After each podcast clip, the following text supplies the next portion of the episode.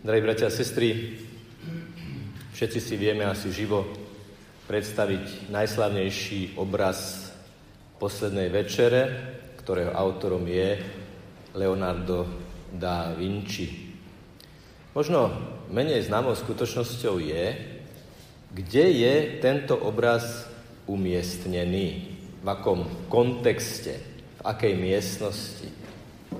Pretože tomu pridáva v jeho význame a v jeho posolstve takú osobitnú pridanú hodnotu. Lebo kým obraz vysí v ráme na stene, tak je premiestniteľný kamkoľvek, ale Da Vinciho obraz poslednej večere je namalovaný na stenu kláštornej jedálne. A preto má tá miestnosť poslednej večere takú perspektívu, lebo ona vlastne dokončuje tú jedáleň.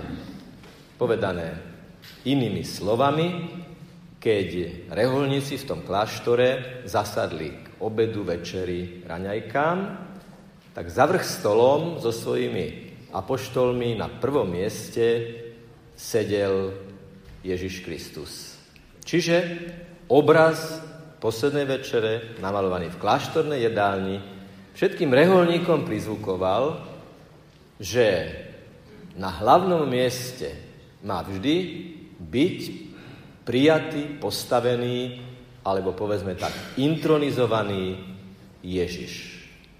Ten Ježiš, ktorý v evaneliu tejto nedele hovorí, ako niektorí majú tendenciu usadiť sa na dominantnom, hlavnom, prvom mieste. Samozrejme, že tu nejde len o konkrétnu situáciu, v ktorej je stôl a stoličky, ale o najrôznejšie situácie života, kde v rámci našej vrodenej pýchy, ktorá je súčasťou našej výbavy, pretože je to súčasťou, prirodzenou súčasťou každého človeka, máme sklon najrôznejším, niekedy aj veľmi rafinovaným spôsobom zaujať to prvé miesto, byť prvý. Napríklad obyčajné skákanie do reči niekomu, kto nemôže dokončiť vetu, môže byť takouto tendenciou byť na prvom mieste. Alebo pustiť sa do ohovárania neprítomnej osoby, je tiež také tlačenie sa na prvé miesto. Ale aj bez slov, keď človek niekým pohrda, tak sa tlačí na také prvé miesto. No a hovorí sa, že keď sa vrátime k symbolu toho stola, že tzv. okrúhly stôl, pri ktorých sa odohrávajú najrôznejšie rokovania, bol vymyslený práve preto, aby aj vo vysokej politike, ale aj pri rôznych náročných debatách na celospoločenské témy, je okrúhly stôl výhodný tým, že sa tam nemusí riešiť dilema, koho posadia za vrch stola a komu dajú iné miesto ako to hlavné. Pri okrúhlom stole sú všetci rovnocenní partneri dialógu, partneri stretnutia. Lenže ani tie najzaoblenejšie hrany nábytku samozrejme ešte nezaručia, aby došlo k dohode. Samotný stôl tým, že je okrúhly a že ľudia pri ňom sedia a debatujú, nezaručuje samo o sebe, že výsledok tej debaty bude úspešný. Stačí si pozrieť niektoré relácie v našich médiách a vidíme, že pri okrúhlom stole niekedy naozaj môžu prebiehať vedľa seba monológy, ktoré vôbec nepočúvajú, čo ten druhý hovorí, čo chce povedať, čo mieni a aký je jeho názor. Takže netreba ani tak zaoblovať hrany stolov, ako zaoblovať hrany ľudskej stíbažnosti a ľudskej snahy byť na prvom mieste. A Ježiš je v tomto smere v dnešnom evaneliu naozaj veľmi radikálny, pretože hovorí o prvom mieste, o poslednom mieste a potom je tam jedna tretia veta, v ktorom je tiež slovo miesto, ale hovorí uvoľni miesto. Komu máme uvoľniť miesto? Máme miesto uvoľniť Ježišovi. Myslím, že aj tento kostol a jeho poloha je symbolom takého prvenstva Božej prítomnosti v našom živote. Do tohto kostola som vstúpil prvýkrát pred asi dvomi rokmi pri istej príležitosti, ale vydávam ho veľmi často. Keď idem po diálnici, keď idem do Lamača, do Marianky, keď idem do Dubravky, do domova dôchodcov alebo navštíviť priateľov a známych. Jednoducho tento kostol, táto kaplnka Svetej Rozálie je viditeľný z veľkej diálky. Ako málo ktorý kostol v Bratislave a v jej okolí je málo ktorý kostol tak dominantný ako tento. A čo pokladám za zvlášť symbolické, že aj keď človek ide po tej diálnici, už smerom von, niekam aj veľmi ďaleko a vidí tento kostol, tak sa kľudne môžeme prežehnať. Pane, tí, ktorí si prítomní v Bostánku, Svetá Rozália a samozrejme aj Svetý Krištof, Sprevádzajte nás, sprevádzajte ma na tejto ceste. Lebo, čo je veľmi dôležité, aby sme v duchu tej poslednej vety slavného filmu Pokánie uvažovali o tom, že ako pamätáte sa, ako v tom filme na konci, tá starena sa pýta, stojí ešte kostol? Kam vedie táto cesta? Ona viedla ku kostolu. A odpoveď bola, kostol už zbúrali. A posledná veta toho filmu, ktorý vznikol v období perestrojky, bola a na čo je taká cesta, ktorá nevedie do chrámu, ktorá nevedie do kostola. To samozrejme neznamená, drahí bratia a sestry, že by náš každodenný profánny život bol niečo menej cenné a bezcenné. Ale práve preto, aby sme pochopili zmysel našich každodenných, jednoduchých činností, ktoré robíme v rámci svojej profesie, v rámci svojej rodiny, v rámci svojho spoločenstva, v rámci svojich povinností, vtedy nadobúdajú zmysel, keď sa raz za týždeň, najmenej v nedeľu, keď to církev od nás žiada, prídeme nadýchnuť niečoho, čo je nadčasové a nadpriestorové a pretože je to nadčasové a nadpriestorové, to je ten zaujímavý a krásny paradox, práve preto to vstupuje do každého času a do každého priestoru. Lebo náš život je pominutelný. Všimnite si, že Sveta Rozália, ikonografická zaujímavosť tohto chrámu je, že Sveta Rozália má pod hlavou lepku. Lepka je symbolom pominuteľnosti ľudského života. To, čo sa raz pozeralo, to, čo kedysi hovorilo, to, čo počúvalo, v čom bola hlava, mozog, najdôležitejšia koordinačná časť ľudského organizmu. Z toho je lepka. A toto je ľudská realita, že náš život je konečný, náš život je pominutelný. A tá lepka to naznačuje a vedie nás k otázke, ale potom o čom je náš život. Náš život je o tom, že smrťou nekončí, smrť nie je bodka, smrť je bodka čiarka alebo čiarka za vetou života a po nej pokračuje život, kde precitneme v plnosti do identity Božích detí. Ale čím sa preukážeme pri tej nebeskej bráne? Čo tam ukážeme? Boh sa nás bude pýtať, nakoľko sme hľadali nie prvé miesto, odkiaľ by sme vládli a pohrdali, ale posledné miesto, z ktorého by sme slúžili. Isté, že slovo služba, slúžiť nie je v slovníku moderného človeka zvlášť oblúbené. Ale tu teraz prosím nemyslím na službu ujarmených, neslobodných, zahorklých ľudí, ktorým sa nepáči žiť, ktorým sa nepáči mať vzťahy, ktorým sa nepáči moderný život. Priatelia, Boh nás postavil dvomi nohami do tejto reality, do reality 21. storočia.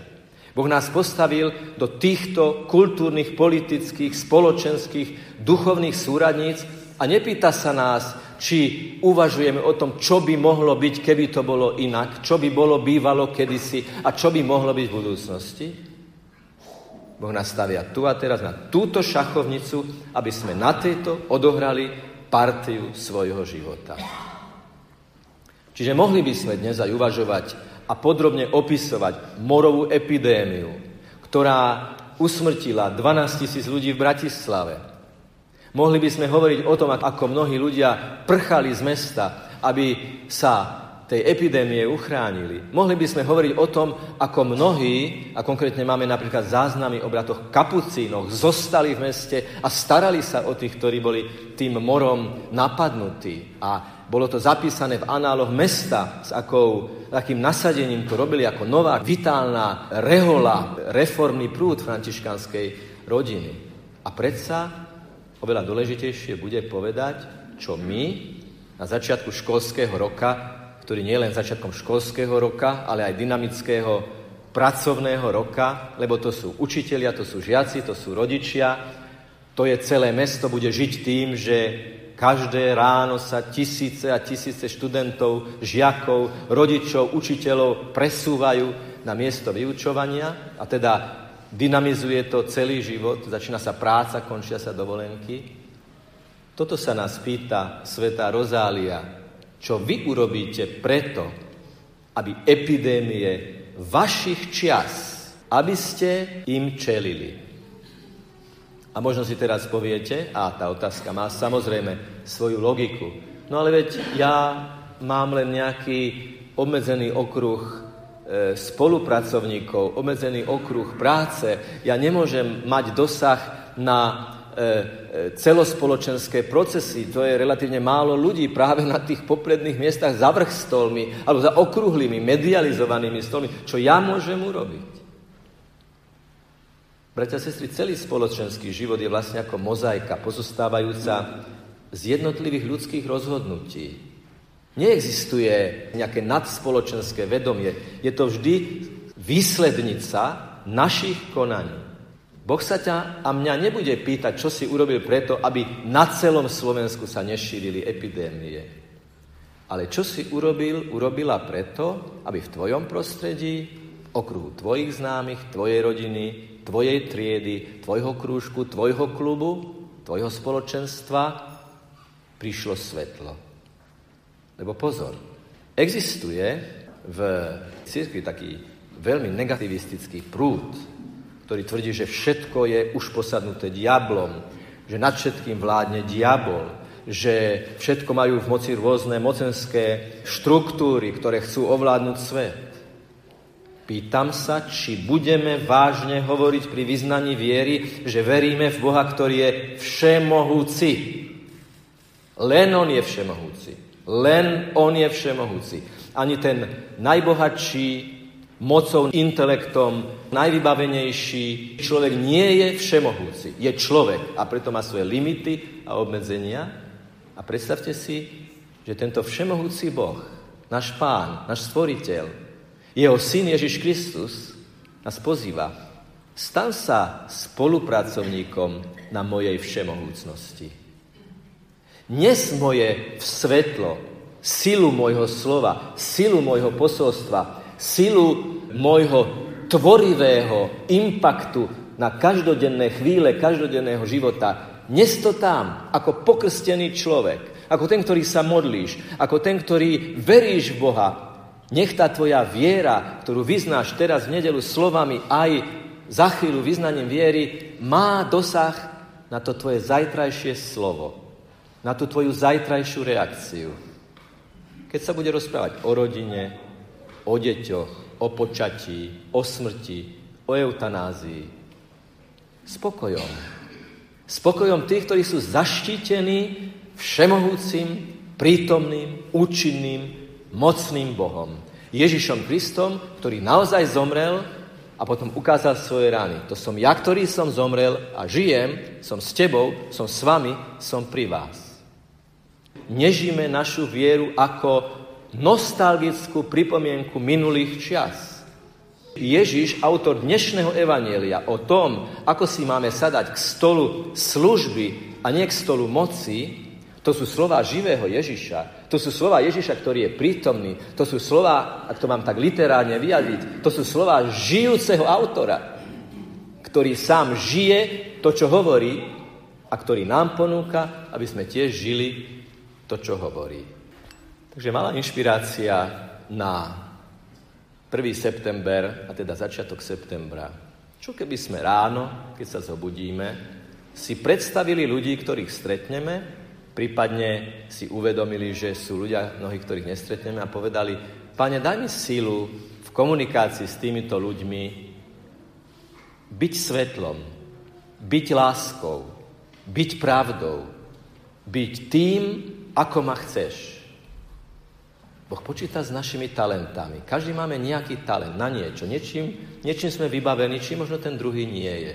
A cez toto, to svetlo ducha chce prežarovať do prostredia, v ktorom sa nachádzame.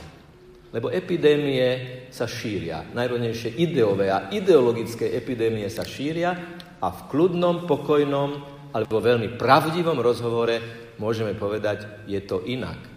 Cesta čistoty, duchovnej imunity, cesta pravdy je táto.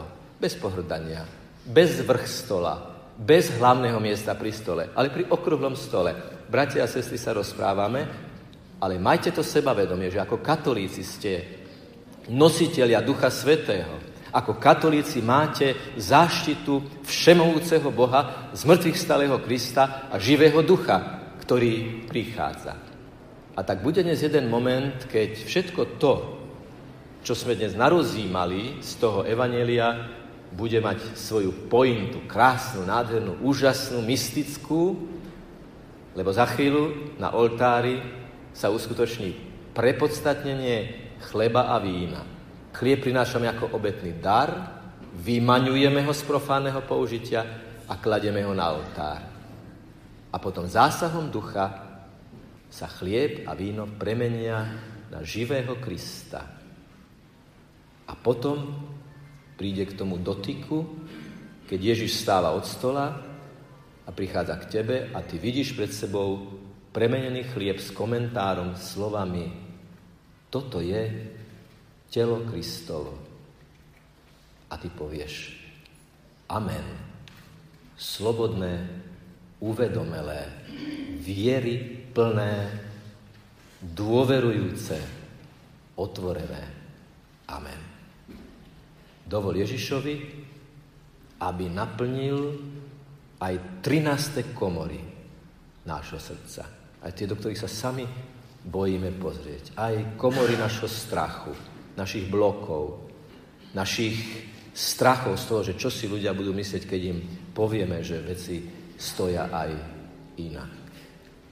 Ježiš prichádza. Tešme sa na ňo s veľkou radosťou. Všetky gestá, slova a symboly Sv. Omše smerujú k tomuto bodu. Chlieb a víno sa premenia a potom Ježiš príde, aby sme sa my premenili na ľudí, ochotných sprostredkovať jeho moc, jeho lásku, jeho pravdu, jeho slávu. Nech je pochválený Pán Ježiš Kristus. Amen.